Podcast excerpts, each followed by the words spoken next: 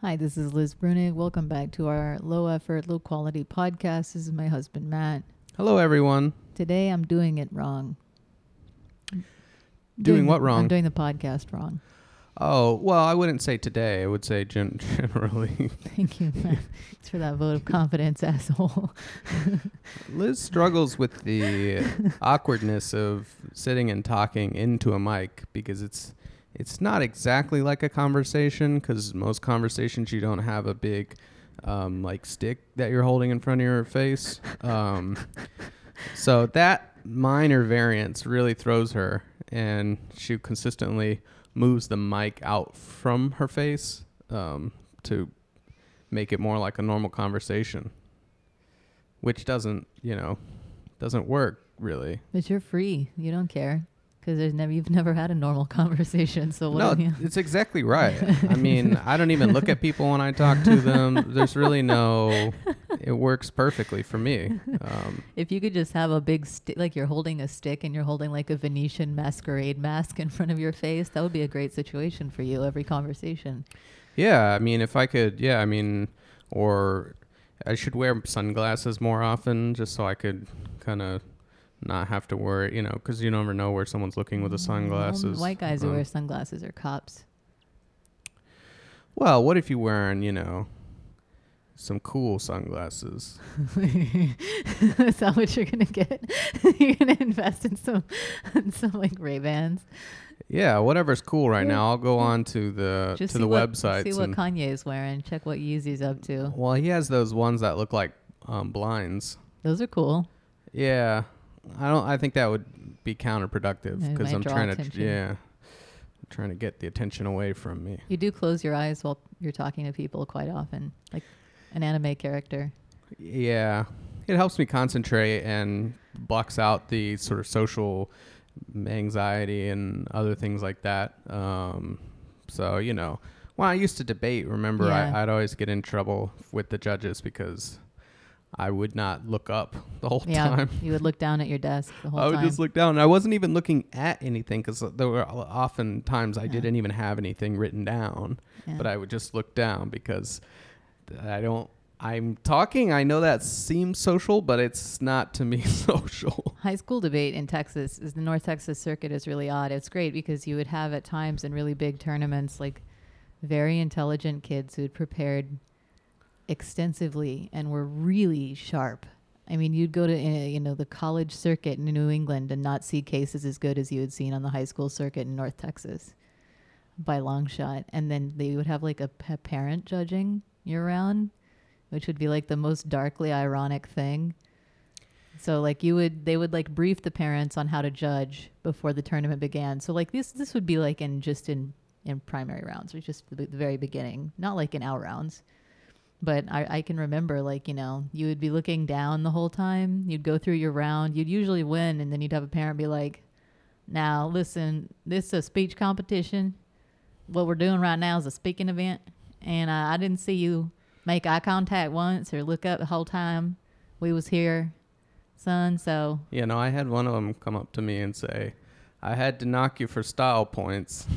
sorry, had to like, had to knock it for style. Now, thankfully, they the geniuses who construct debate scoring decided to create two parallel ways of evaluating a round, so you could still win. It's a low point win. Yeah, I was the king of low point wins. You were, I remember that. they would assign a winner and then also assign a point winner based on, I guess, like overall style and speaking Yeah. skills and that sort of thing. And I would, I would consistently lose that while winning the round, which is very not very common, but was Very quite uncommon. was Winning- quite common for Winning whole tournaments while being a low point uh, speaker. yeah, yeah, and thankfully, uh, you know, the points don't matter. I don't care. Points don't matter, don't mean anything. Well, I guess they matter for the speaking award. Who gives? I, mean, can remember actually care. before we were dating when we were just on the team, I would win. I frequently would win best speaker at tournaments, and you would be like, "Who cares? Throw that in the trash." speaker. I mean, whatever. laugh at it. I'm here to beat you in a contest of intellect, Of not to be. I'm not an actor. We, we'll have this whole other thing at the tournament for people who want to act. So you know they have this thing called original oratory where you can read a speech that you wrote and you know do your best MLK. Do you remember the kid who was doing comedy and was reading a book on how to be funny? Yeah. that was dark. That that yeah. Oh, Yeah, there's a That lot of black moments in debate. Yeah. Well, if you're reading a how to be funny, I mean, I wouldn't say I'm particularly I funny, think you're a funny guy. If you're like, man, I want to be a comedic actor, what I need to do is study comedy, but not in the sense like, oh, I'm going to listen to the great CDs and just sort of marinate in it, but like, here's a book on how jokes work. like, that is something I. I, I don't know. That actually does seem like something I might do if I was really interested Yeah, in it. that's the problem. Yeah. though. Yeah, that was dark. That was a dark moment. That was really bleak. There was a, it was a it's a it's a very um I'm surprised debate hasn't been mined for more successful pop culture because it's a very black comedic scenario. I mean, maybe North Texas is different.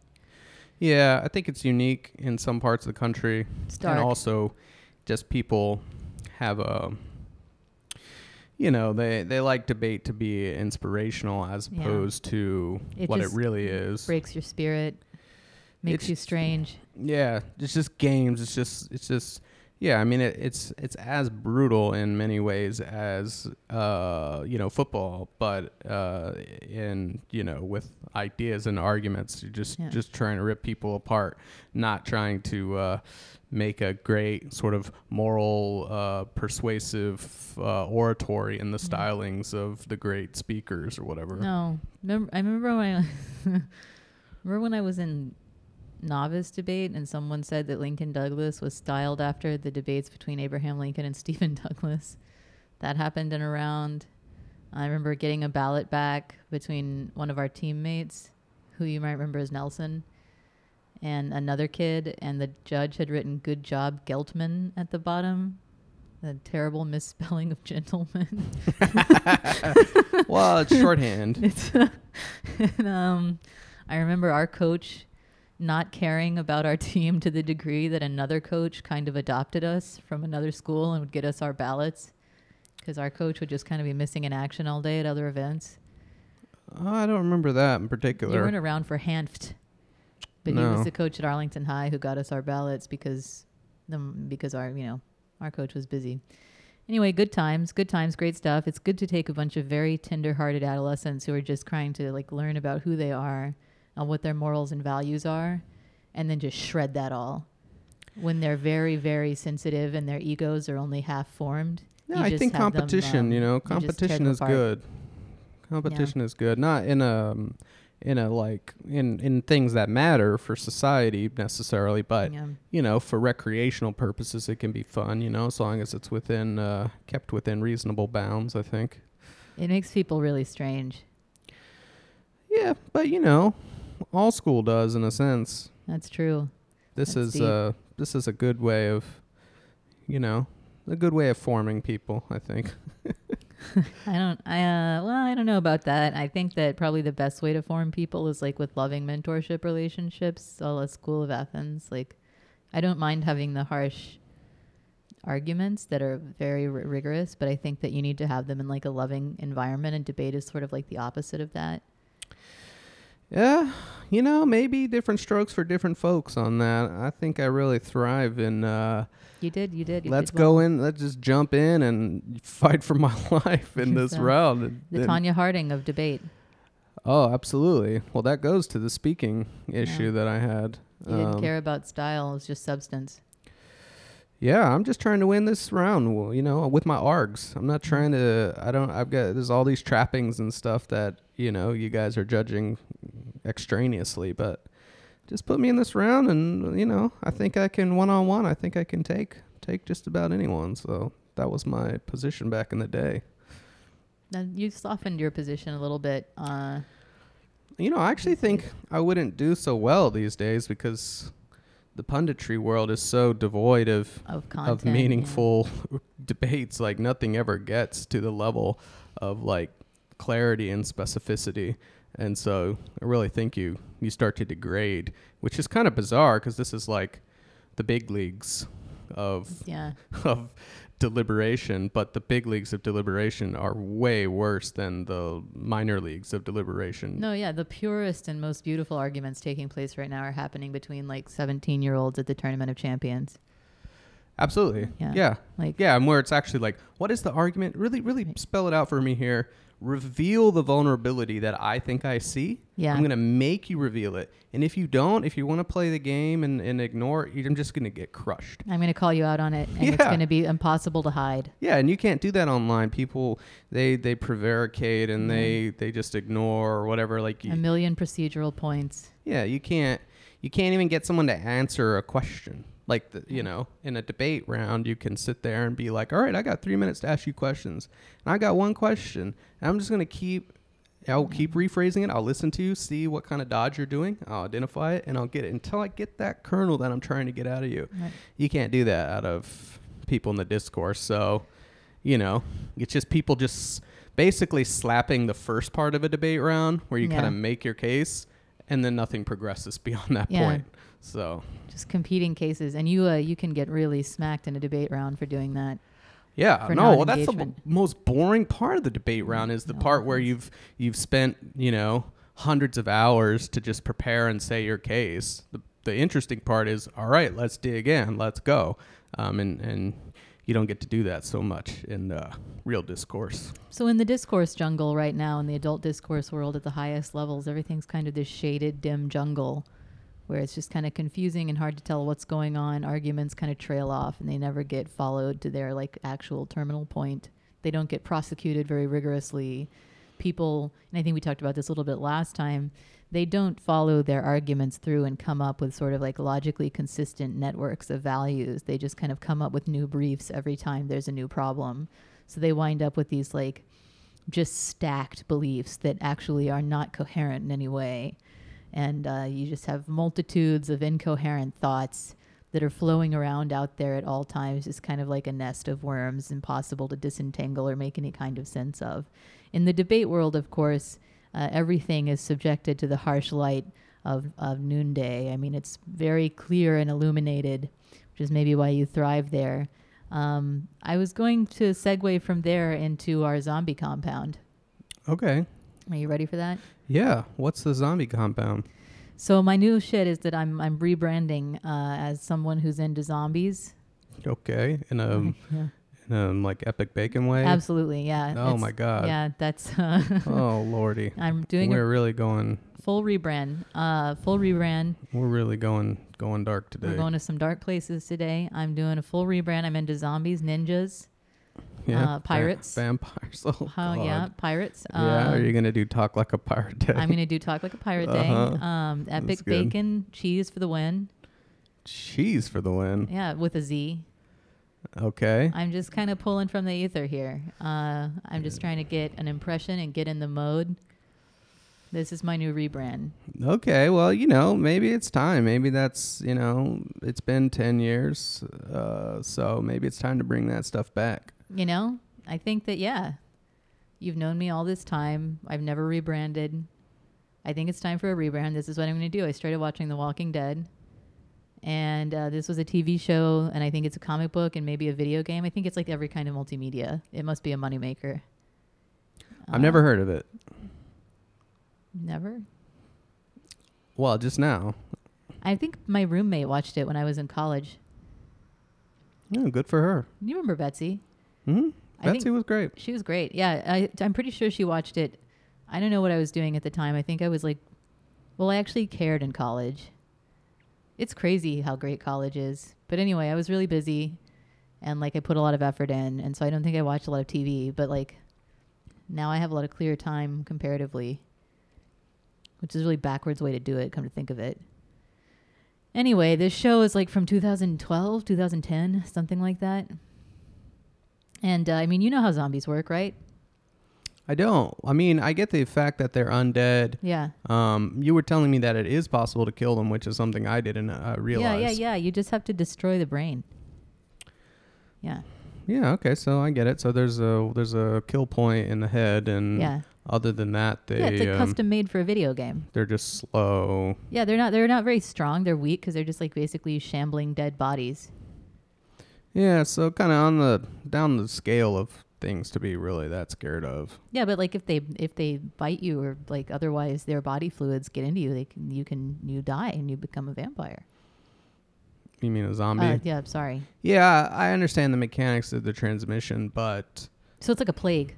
but it's yeah, but it's not that. Uh, And they're they're like they aggressively try to transmit it for some reason. They like so if you become a zombie, you don't just sit in your house. It just seems like with modern weaponry, it's really not that big a deal.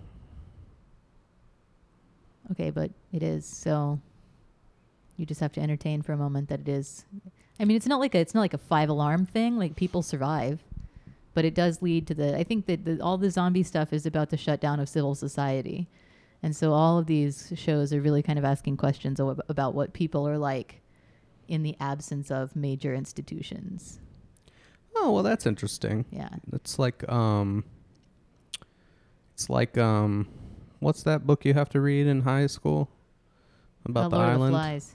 Yeah, That yeah yeah we did read that. yeah. It's exactly like I don't that. think I read it though. It was assigned. did you not? I don't think I did. Did you just take the AP test? I did take the AP test. Yeah. What's weird is I didn't read assigned books in high school, but I also didn't do the cliff notes either. I just would go in blind. That's really it was ballsy. Really weird. Yeah. It was really strange. Um, now that I think about it, I should have just cliff noted a lot of it, but I was like, mm, I'm just not going to do any of this. If I write a novel, will you read it? Yeah, I'll read it. Okay. I'm going to write a novelization of the Walking Dead TV series, okay? Can you do that? Is that even legal? We'll see. Uh, so uh, basically, uh, we're going to see how you would govern a post zombie apocalyptic uh, survivors compound. Okay, that's an interesting gimmick. Yeah. So thank you. Thank you. I came up with that. Uh, so, I mean, you know, essentially, the Walking Dead television program, it looks at how various characters attempt to govern, uh, you know, and, and in, in all of the great works of philosophy that look at what people are like in the absence of governing institutions and ask questions about what the nature of man is. And, you know, Rousseau has his answer to that question. Hobbes has his answer to that question. Kant even makes a feint at answering that question in a pretty complete way. Um, you know, the question is well, what kind of governance can follow from the kind of nature you're dealing with at the very basis of humankind? Right? What kind of governance is it plausible to create? In the state of nature. Following from the state of nature, right? Because you can only work with the materials you have in humanity, from the crooked timber of humankind, as Kant says. Right. Right. Uh, and so, so I think that these shows kind of tinker a lot with trying to figure out, well, what is the nature of humanity, and therefore, what kind of peace or not peace can these people hope to achieve together in the absence of these institutions that maybe kept these impulses in check. Okay. So that's uh that's what we're going to be prodding around in your head for here. Okay. So uh zombie thing happens. Everything goes to shit. There's no more government. Uh first of all, what kind of supplies are you going to you're going to try to gather up immediately?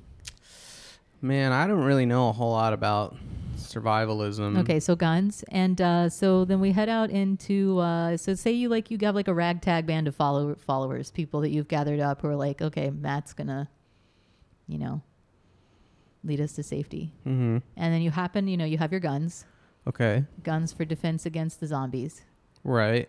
And then you happen upon like a farm, which seems like a safe place to set up camp where you can like Mhm. do some agriculture and animal husbandry Okay. and keep yourself safe. And then the guy who owns the farm is like, no guns. You can't have any guns here. What do you do? Uh, what do I, mean, you know, I try to have a chat with him, I guess, and explain to him the importance. You know, have you been watching the news? Do you recognize? Have you Yeah, been he's online? like kind of out of it and he doesn't really realize how bad it is. Yeah, and like, I don't know if the news is still running, but let me tell you, buddy, like, Yeah. there's a big problem, and we need to be able to protect ourselves at this point. Um, But he's still not reasonable and he's like, this is my property and you can't have guns on it. well, you know, you just you just ignore that. I mean, what do you mean? It's, I mean, like, we, and I don't care. I guess, like, are you know, what are you gonna do about it? What's property at this point? What's property ever? I mean, but especially at this point, like, you know, we're here. We're gonna we're gonna go democratically here. I mean, what's this guy? I don't. How does this guy make money? I mean, is this guy a subsistence farmer? I mean, surely he must be facing some serious disruption in his own business and be know, able to recognize. You know, he's doing all right. He's, you know, Where's he selling? What are the markets that are still thriving? Are He's these trucks still his- pulling up to his truck uh, to his farm every he, day? has got his stores of grain and such that he's living on. He's just eating from the grain silo. Yeah, Just goes in every day, gets yeah, gets a bucket of corn and Yeah. mashes it up, makes some tortillas. yeah. It's just like him and like his daughters, I guess. Yeah, well, I mean, if he's in that situation, he should be able to appreciate the importance of it. But I mean, if he's insistent, yeah, you just say, hey, you know, we'll agree to disagree on this. You know, And so you're like, so you're basically just gonna have to fight me off your land, off this land which is not yours technically. yeah. I mean, I yeah, I mean, I'm not gonna be belligerent about it, but yeah, I mean, I don't know what. uh, Who are you to say I can't have guns? I, I mean, uh, you know, This in place this is situation, infested with zombies, man. yeah, I don't. You're not an authority over me in this situation, so Yeah. yeah, I just So he's like, okay, so I have like this big farmhouse and there are a lot of rooms and stuff and it's sheltered and it's easier to defend a house, but also you guys just have to camp outside. And my family lives in the house and you guys stay outside.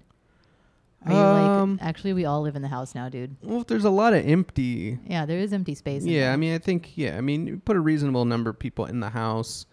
Um, you know, maybe give him the option of who's in the house or not. Yeah. Um, and then the Like rest, women and children. whoever he prefers. You know, if he's worried about some some of the figures, um, you know, because if not everyone fits in the house, you know, you're gonna have to find some way to make a decision, and giving him that uh, power will make make him feel better, and you know, settle the problem of who who who's in the house and who's in in the tent. You know. Do you give yourself like a leadership title? No, You're I don't think President so. Matt? No, King Matt, never been big on titles. Lord Matt, Mr. Matt. You know, I would just go by the title I go by now, which is blogger. Blogger, Yeah, Matt Bruenig. professional poster. professional poster. So so then you find out that this guy also has the idiosyncratic view, which is backed up by no current science, that these zombies can be cured, and so he's just like keeping all of the ones that he finds in a barn. Um, What do you do about that? You know, so there's this. I know in this scenario that this is bogus. Yeah. Yeah, you know, you just ignore him again. I mean, uh, I just don't know why I care. at- you know, we have a deliberation, and he can, uh, you know, offer his views, and then we'll we'll figure it out, and we'll we'll you know we'll vote we'll vote in the group basically.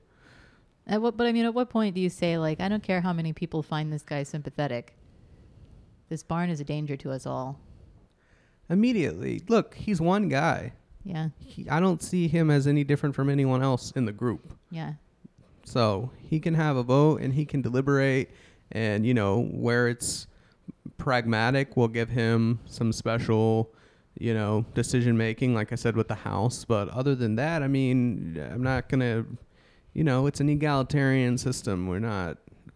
I don't care you're a property holder or what. I just don't care about any of that. That doesn't give you any special powers over anybody else. Because you're no longer a property holder anyway, because you're a legal realist.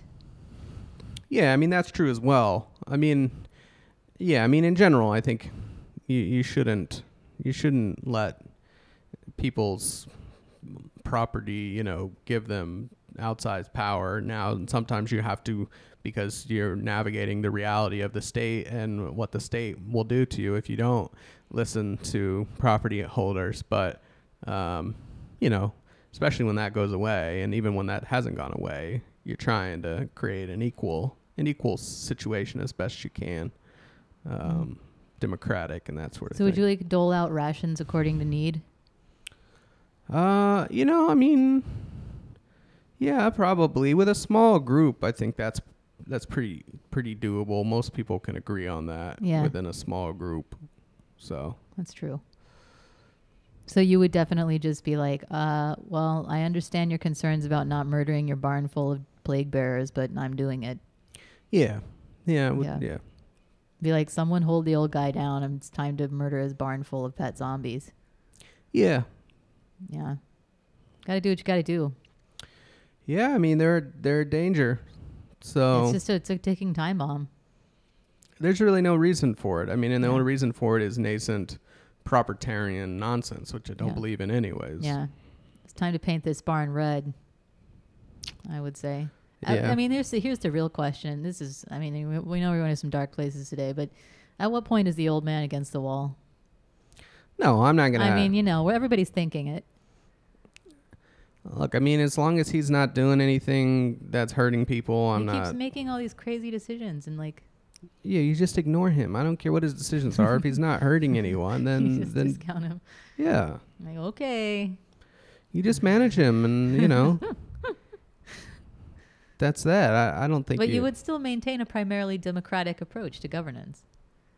Like primarily, you would take votes on decisions and Yeah, I mean, I think you have to, especially with a small group like that, because you don't really have legitimacy in any other meaningful way. You're not going to be able to exert any authoritarian power because you don't have a police force or anything like that ready and willing to like muscle you in. You know, what if you're like the tallest person there? it just it's not going to work unless you're big enough to have an organized police force to like repress people. The authoritarian option is out, and so you you you're just going to have to make sure people are happy with it and and everyone is more or less agreeable and that sort of thing.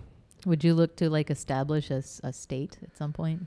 Yeah, if we get big enough, I Yeah. think it's important to yeah get your systems in place, get your processes in place. Would one of your first points of order establishing your new post-apocalyptic state to be to establish a sovereign wealth fund?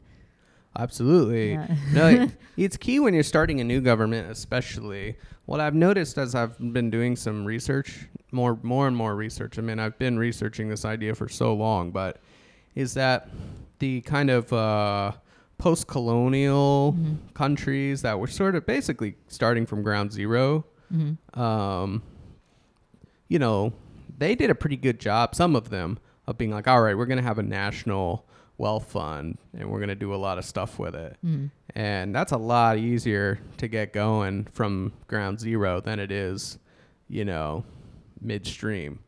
Um, because right away, for instance, you could put all the all the land, There you go. all the land can go in it. Boom. You don't need to. Oh my God, like like Singapore did, where they spent decades basically Yeah. eminent domaining all the land in the country. You don't need to do that. You you got it from day one. Um, and as you're building companies, you get shares of them right off right off the get go.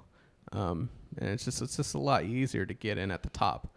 Um, and so you know, I mean, there's are things you learn over time. That's why I think in some ways, like you know, the newer countries, at least if they're really new and they're really kind of cutting edge and following, you know, the best practices that they've that they've been able to pick up. Those are some of the more interesting. You know, they've really they really adopt a lot of practices that that work and that you can't do if you're a 300 year old country or it's a lot harder to do you know what i mean because you're so set set and your institutions are so settled at that point um, so yeah when you're starting out immediately all these ideas that we kind of kick around let's try to get them in in on ground zero What would you call your socialist post-zombie state? uh, you know i don't know i wouldn't have a name whatever you know we could vote on a name You'd vote on a name. yeah i don't care about names really What would you do for like uh, retirement? Uh, yeah, I mean, old age pension. I think you know our system is reasonably good. You know, we'll use uh, payroll tax to fund pensions for elderly people. Pretty, pretty straightforward. It's not a complicated thing. We've solved that already. I think. We're kind of getting into a period of like mild panic over pensions right now and retirement. Uh, yeah. I mean, it looks really bad. There have was been a lot of takes recently Yeah. about it. It's kind of interesting because at the same time, the census released a report a few months ago saying that elderly poverty is actually lower than we think it is, um, and it's already like pretty low, you know, that's officially. Not bad. Yeah, they're saying, ah, oh, we were having trouble counting some of the traditional pension payments and stuff, but once we kind of bring those in, um, elderly poverty is even lower than we thought it was. Yeah, but there were people uh, last week putting things out saying, uh, you know, Social Security is about to be insolvent, et cetera, et cetera. Oh yeah, the trustee report came out um, a couple days ago. The Social Security trustee report that comes out every year, and every year they, you know, they say, oh, it's we're gonna run out of uh, our trust fund is gonna be depleted in 20 years, 18 years. You know, it, it kind of kicks around year to year, um, and so they just put that out, and you get the usual wave of stuff.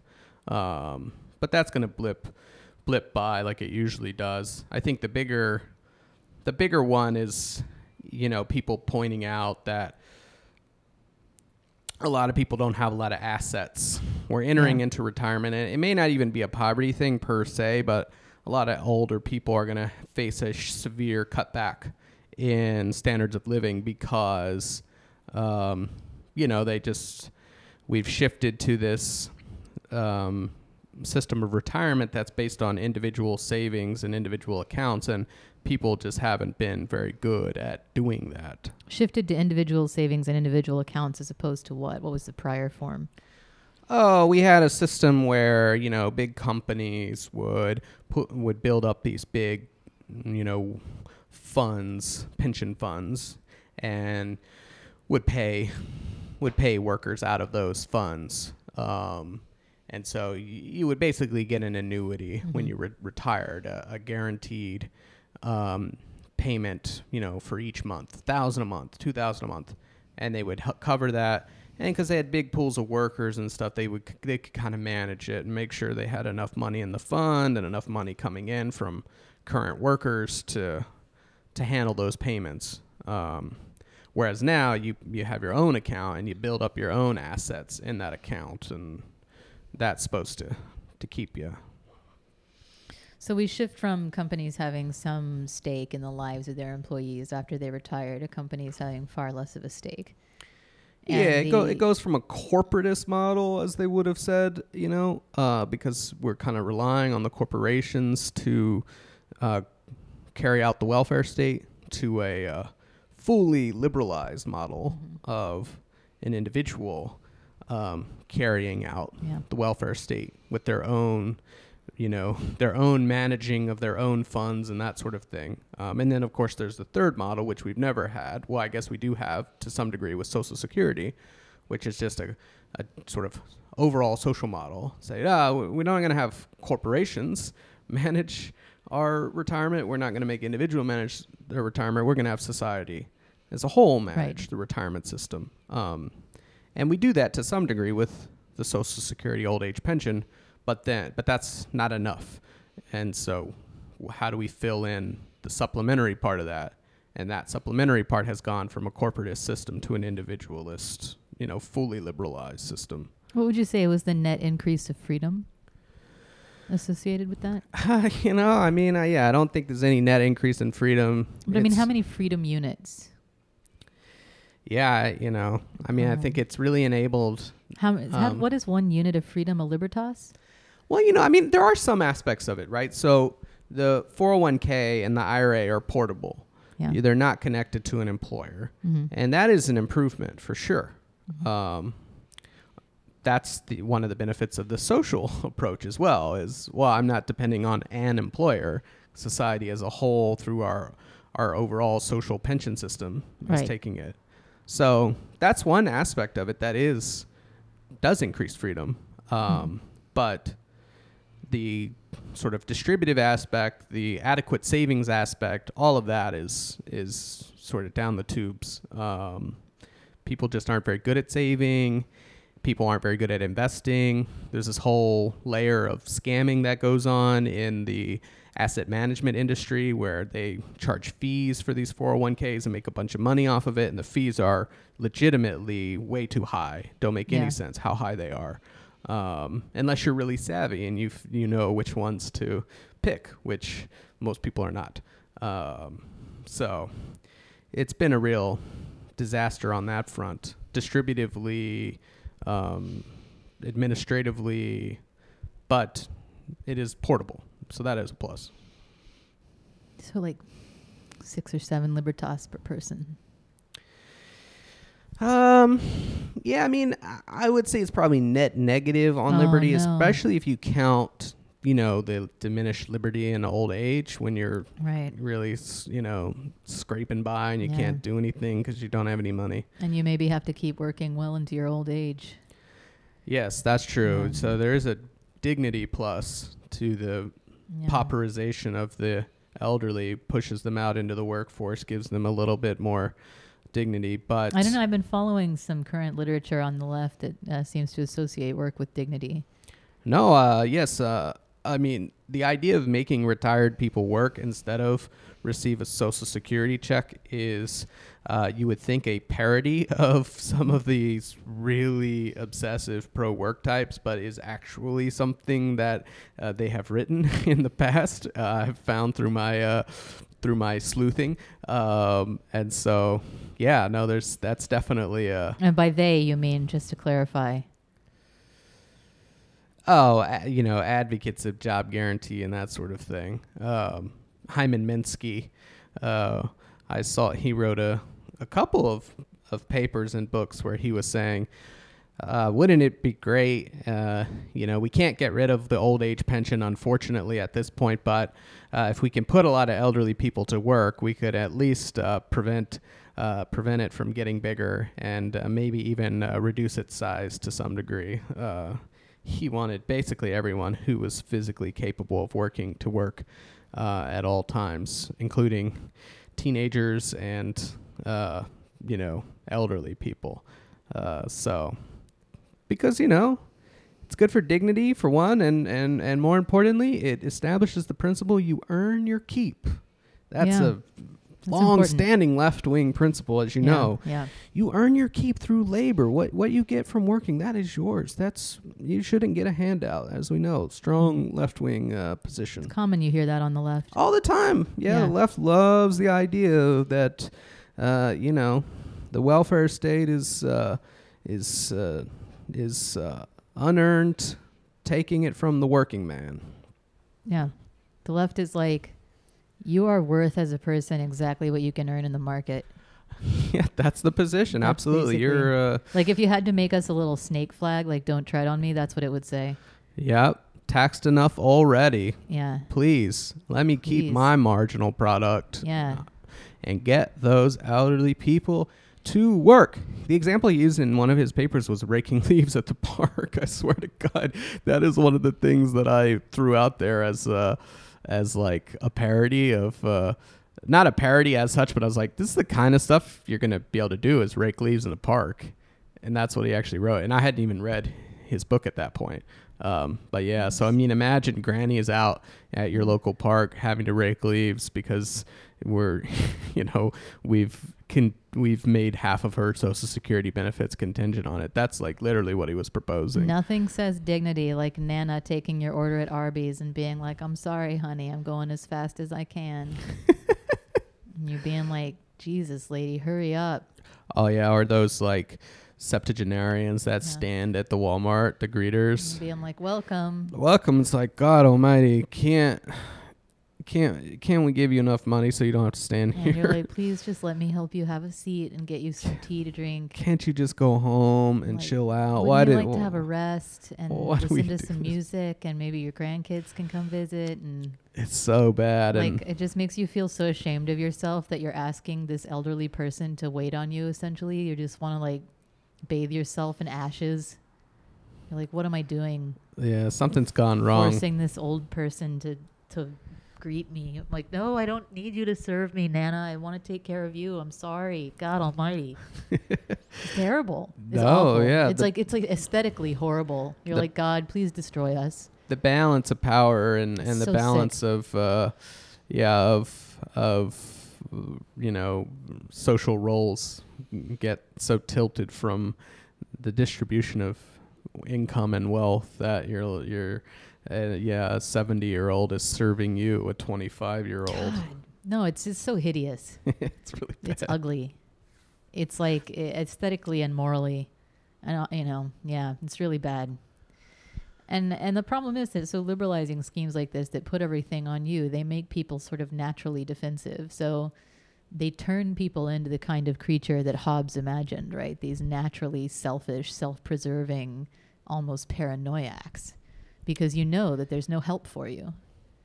Yeah, it does that. And I mean, another thing it does is, which is part of this, is it makes people feel like they. So there's both the burden side of it that causes you to like, oh, I have to handle this and there's no one else who's looking out for me. But then there's the flip side where you're like, I don't need anyone else. Look at look at the number on my 401k account. It's really high.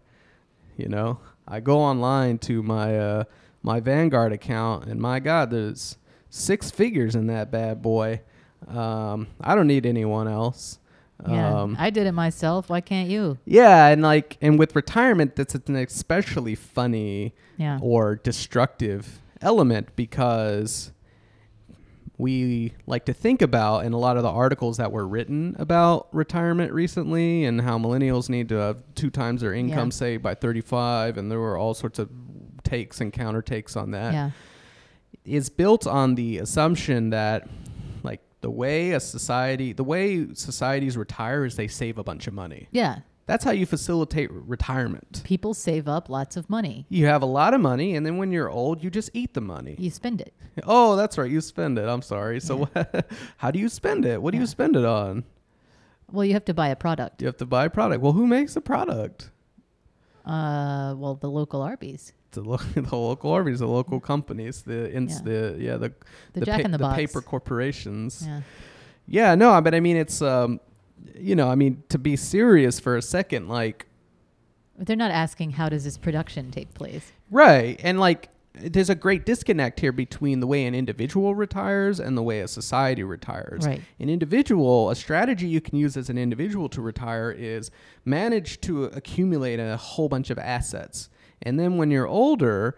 Um, presuming that there's a next generation beneath you, you can sell those assets off to younger people who are now sort of in your position and they're Right. trying to build up assets. Right. Or you can use the assets to generate capital income and live off of that. But as a social matter, Right. right? Like on a macro level, the way you retire is you have enough children to replace you in the workforce, and now they're working, and you're living off of part of what they produce. You know, Right. They engage in current production. yeah, you take 12%, I think that's the Social Security take at this point, 12.4% of what workers produce. That's actually, I guess, a little bit less than that because of the various things I won't go into. Um, and that's how elderly people make it. So the point is that the, the liberal scheme of retirement, which places the burden of taking care of oneself in old age entirely on the individual, places the person's retirement plans at cross purposes with what actually provides for a healthy retirement scheme for a whole society. Yes, yes. So, so yeah. So on on the one hand, it creates a lot of mental confusion about it. All the financial intermediation makes you feel like the way that it works is you just save and there's assets and that just kind of magically buys you food without thinking, well, who's going to produce the food? Who's going to produce the services that I'm going to need in old age? And then also on the flip side, there's a direct conflict between what is a good strategy for you as an individual to retire and what is a good strategy for society as a whole to enable retirement. Yeah. And that direct conflict is that kids cost money, Yeah. right? I think um, USDA puts out this estimate every year about you know how much it costs to raise a kid. Uh, and I think it's up into the, into the two hundred thousand figure, something like that. It's definitely well over a hundred grand to get them up into you know age eighteen, and you know, if you want to retire, an easy way to do that is to not have a kid, take that 200 grand, put it in the bank, you know, let it grow, Yeah. buy some stocks, buy some bonds. And if you, you know, if you don't have two, if you have no kids, you know, you could do that twice or Yeah. three times or however, you know, whatever the average is. And so, like, that's a great way for an individual. Right. That makes the most sense. Yeah, you could put, you could save literally maybe four hundred thousand dollars, and then you know if you multiply that over the years in which you can invest it, you know over a million bucks probably that Yeah. you can take take to your retirement with you, more than enough to to live on in old age. Um, but if everyone forewent having children in order to build up these huge asset piles, they would find themselves uh, as a class, an elderly group with a bunch of money and no one, no, nothing to spend it on, no, no production to siphon off. It's taking me right back to that cat imp. Yeah, it is a categorical imperative uh, issue. Um, uh, but it functions also not just in like, well, if no one had, but like at the margin even, as well. Even a smaller number, right? Yeah, like a oh well, I'll have break it type I'll have one kid instead of two so that I can retire Right. because the two hundred thousand I can. shrink the pool. Yeah, and it's like, well, yeah, that doesn't really. There's one less worker now that then would have existed to support the entire It's retired population. production. Yeah. And so the ideal retirement setup for a society would encourage people to have families. Yeah, I mean, like a big aspect of retirement policy, the biggest aspect of it is ensuring that you have a right balance of population. Yeah. Making sure that the next generation is going to be big enough to support other people in old age. Uh, and it like, um, they have this thing called the dependency ratio Yeah. um, which usually is just defined as the percentage of people below the age of 16 and above the age of 65, I think. Yeah. Um, but you can define it more finitely as people who aren't working. Right. What percent of your population isn't working? Uh, in the in the U.S., it's like about half aren't working, but you know it could get much lower than that. It could get, or I guess higher, right? So it could be you could get up to 55% aren't working or 60% aren't working and the, the higher that number goes the harder it is to make everything work out and the more you replace children with financial assets in your accounts the higher the dependency ratio goes and the objectively harder it is for society to retire Right. so, So, so I mean, instead of a liberalizing scheme, you would suggest. Well, I mean, we lack a lot of the child care benefits, child allowance, you know, things like that that will that more evenly reflects the reality of Yeah. like, well, we want to not only allow people to have the families that they want and to fight child poverty and to fight, you know, uh, limited choices for people whether they work or provide child care, to f- fight all of these things, but also we want people to be able to retire. And the biggest aspect of that for a society is not getting people to build up big 401ks, but instead creating subsequent workforces that are large enough to produce enough income that can stretch across the entire population, Right. including the elderly who aren't working. That is the key. And so, you know, I just, a lot of the discussion of it, uh, focusing on personal finance and savings and that sort of thing is just, it's just got everything completely backwards. So, in in, a sense, in all of these programs, uh, in, in all these conversations that we have about programs that could make a dent in the retirement crisis that's on the horizon, they're always limited to helping people save, financial literacy, uh, that kind of uh, what is it, Julia Ormond type, you know, balance your checkbook. There's a whole industry of Am I this. thinking of the right uh, person? No, that's a completely wrong person. Susie. Suze Orman. Yeah, Julia Ormond's Um, a lovely actress. Who's that guy? The bald guy? Oh yeah. He like has like Christian centered personal Yeah, finance. yeah, yeah, yeah. Yeah, I know who you're talking. The Dave buckets. Ramsey. Buckets. Dave Ramsey. Yeah. He did a presentation with buckets one time. I remember. Oh, I'm sure he did. That's a common that's a common tool used in the personal finance. And I showed you that book at um yeah, I remember Amazon that. I saw that. Yeah, that Rich- horrible monstrosity of a place. Rich Bitch was the title of the book and it was uh a smartly dressed uh, Yeah. young woman sort of in Manhattan and she Mhm. was going to tell you how to How save to be a rich bitch. yeah, but I mean, it's just the I assume the usual personal finance shtick, but written in the in a I don't know In like 2006 Blogitude. yes yes written like a Sex in the City uh, personal finance uh, type thing. But I Um, started to wonder, was I a rich bitch or just a bitch? there's all there's um also a, a thing called I think it's called Ellevest, Yeah.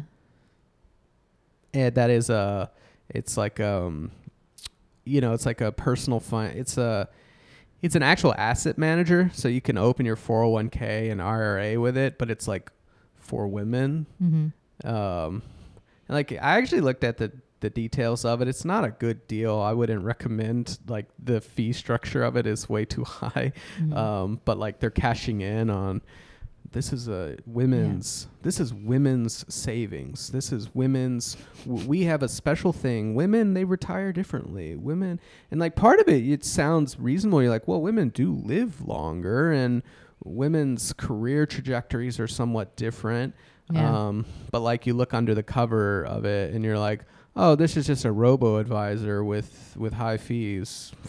It's just it becomes it's just exploitative Yeah, right. basically um But what should really be coming into these conversations is the life cycle and the full picture of society, not just the individual, right right? But a, a picture of the person as a piece of the whole. yeah yeah And and the person as you know, not just someone who is basically getting from A to B, from B to C, from C to D, these segments of their life, but as someone who is going to need help and support in all of these different periods of the life cycle and is going to have things to contribute and things that they'll need support in at every stage. yes i think that's a big part of it yeah i mean re- it's much recog- more organic. Yeah, well, just recognizing that, yeah, I mean, broadly speaking, there are at minimum three major stages, right? There's the pre workforce stage, the workforce stage, and the post workforce stage. And, you know, when you're pre and post workforce, you depend on the workforce. You Yeah. might say, I don't depend on the workforce. Look I at all this money I've saved up. But of course, you depend on the workforce. If no one was working, you, w- your money would do nothing. Like the financial assets are just a very indirect way for you to basically get consumption transfers from Yeah. the currently employed. That's just like how we do it through these complex financial instruments. But like fundamentally, yeah, elderly people and children and disabled people and students and people who are unemployed currently, they depend on the on the labor force and that's how it goes. And you're going to be in all those stages probably. Maybe Yeah. not all of them, but most of them uh, at some point in your life. Um, and the way that you handle that is on a social level is maintaining an adequate level uh, an adequate workforce maintaining adequate productivity of that workforce educating that workforce skilling that workforce that's how you handle the dependent populations Yeah. not oh i put a bunch of money in my 401k it doesn't do anything Right, I think that's exactly right. And I think that a lot of times when you kind of make these critiques, it, people, I think, find it a little bit dizzying because you end up saying, well, this problem is not about this minor and very bracketed issue. It is, it's about everything.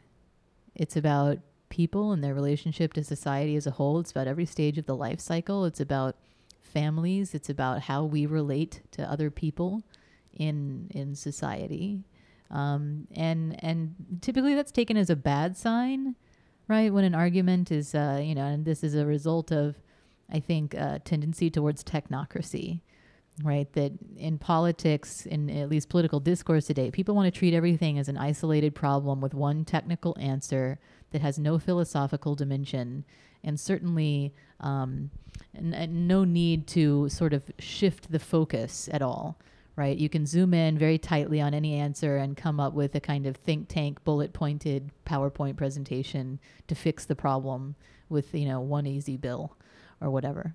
But if you're like, no, this actually kind of requires a larger rethinking of, of how people fit together in this world that we're creating and, and the kind of lives that we're encouraging people or discouraging them from living with the policies that we're putting around them and the way that we're bracketing them or liberating them uh, I think is actually a good sign when those when political discourse begins to pull in all of those things, you know, life and the life cycle and real citizenship as in being together in a society and each stage requiring its own special support and its own contributions.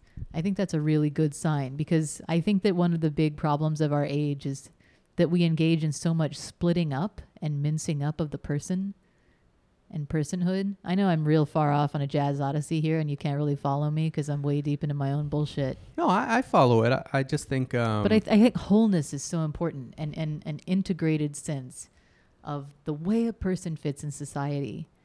You know, and I think that the way that you're looking at retirement here as well, it's not just about saving up money in your own personal private bank account and then eating your money at the end of your life. It's about being a part of society. It's about being able to have a family if you want one. It's about being able to take care of your kids when you need the support to take care of them.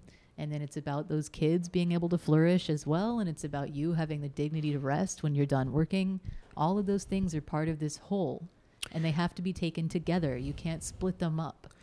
Yeah, so I, I think that yeah, I think that the the welfare state, when it's properly understood, can definitely be um, can can definitely tells a, a richer story. Yeah. Um, and and that can be very compelling to to people who like that story, you Yeah. know, and less compelling to people who prefer a more individualistic story. but individualism sucks. Um, Right, right. But it's also the case that they're just technocratically incorrect. Oh, no. Like I I I got a double arg? well, I tend to, to to take a more technical view.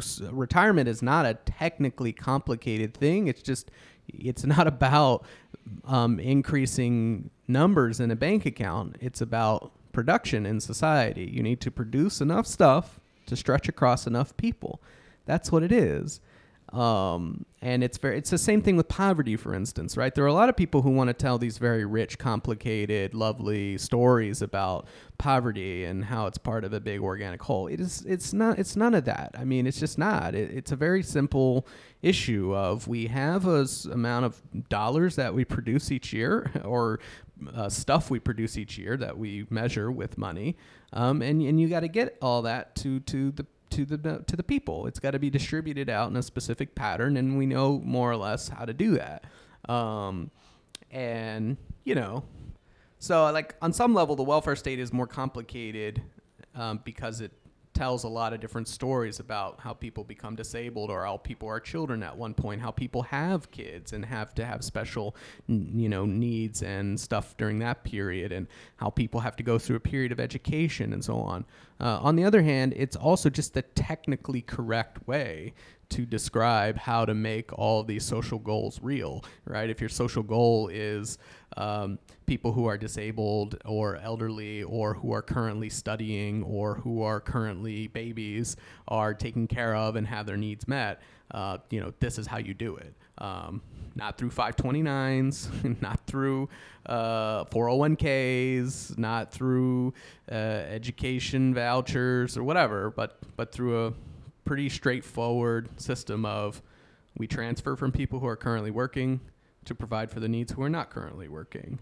And, you know, the details are, you know, complicated, but the basic picture is, is not. And to the extent that the liberal imagination has tried to individualize it, that's just technically wrong. That's just technically not correct. It's all of these individualistic strategies to welfare depend upon society operating in a correct way in, in the exact same way that you need it to operate for the welfare state to work. And you know, even to the degree that you have kind of typically conservative stories about poverty being part of this big network of kind of problems that are insoluble. Therefore, we can't do anything about poverty. Therefore, we shouldn't try, or or nothing that requires money anyway. It should all come down to kind of trying to coach the person. I think those stories disguise themselves as being big stories, but they're actually very small stories. They're about this person is screwed up. Yeah, and you know, now that I'm thinking about it, actually, I mean, the the reason why a lot of conservatives fail to understand the simplicity of poverty is because what they really mean by poverty and by fixing poverty is that people that we set up the arrangements just so such that people through their market income through working or through owning or through having saved in the past will cover them. Yeah. And that is an extremely difficult thing to accomplish Right. because the system is not set up to deliver money to people, uh, you know, in that way. It's not, you know, y- people have children when they're in their 20s for the most part. That's also when they have a ton of student debt and are not making very much money. Um, the system is just conspiring against you at all times. Um, and so, in that sense, I think it actually does fit in more with they, they have such a hyper individualized approach that they that they literally have internalized in their mind that the only way you can say you've solved poverty is when you've just so arranged and coaxed the market so that through paychecks and dividends, people are covered, and that just is not going to happen.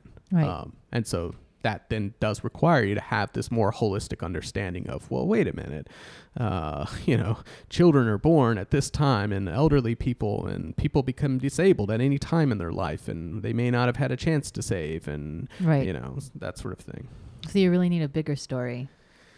yeah or and you need an understanding that poverty and equality and those sorts of things can be accomplished and must be accomplished through systems other than the market Right, and right. individual it's got you've got to be able to bring into your understanding that if if people are getting enough income through whatever program that counts that counts that really does count it's Yeah. not fake it's not a fake solution when we basically eradicated elderly poverty by just giving them money Right. that was not a fake Social solution Security's not fake. it really they really are not poor That's anymore why elderly Uh, poverty is low. yeah, and I mean, you could say we didn't really fix it because we didn't get them to save enough to live off of, but we did fix it. You're just you're wrong. We just made them dependent, Matt. right, We took yeah. away their libertas. right. We made them dependent, and then the alternative, of course, they'll just eat their money. That's how it works. We're all dependent, guys. Yes, of course you're dependent. If you're not working, but you're consuming things, how do you think that works? Yeah. You could disguise that as much as you want through financial intermediation, and I have this account and that account, but that, you know, labor is a source of all wealth, you know, plus nature. If you're not working, you're, you're getting from someone. We all depend on one another. We all depend on the workers. And uh, we are all together in this society. And in Matt's post apocalyptic zombie survivors compound. Uh, thank you very much for tuning in today. That's a wrap for this time. And uh, we, oh, we tried to do one about Star Wars, it didn't work. Yeah, Mhm. I was not good, apparently. That's, just- that was ju- Liz's decision. It just sucked. I don't know. Yeah, she says I'm not good. No, no. I, I mean, I just, I tried. This wasn't funny. I mean, I was just like, Matt, what do you think of Star Wars? And he was like, that was weird. It was fine. Yeah, it didn't work because I don't have entertaining responses to movies. My response is just that was fine. That's cool. Yeah. I, I liked it. I guess I like it, it's that level of dysfunction where I'm just like a child, basically. You agreed that the little robot was cute. BB-8. Yeah, but I don't have like Yeah. yeah like. Matt's got these wacky. He's so out of touch. He's so out there No. mentally that he he has wacky. Or like you didn't have know. like a hot interpretive take, like, oh, this represents that, and this is, and it's like this is the chaos dragon. It was just like, oh, that, that seemed fine. Everyone seemed fine. yeah They all Not- seemed nice. yeah. Nah, I don't think entertaining to listen to that commentary. So So, so that was it. Sorry, guys, we tried with the Star War, uh, but uh, we'll we'll we'll we'll be on the lookout for other hot entertainment takes. People have talked about Game of Thrones. The problem is I don't even know anything about Game of Thrones, so yeah. I couldn't really quiz Matt on it like I did Harry Potter because I didn't even know the terrain. I think it's a little too violent for me. I don't know anything about it. I think it's some Lord of the Rings type thing. No, because Lord the Lord of the Rings is noble. Like you know, there's a dignity to the universe. I don't, it's like not that savage. I think.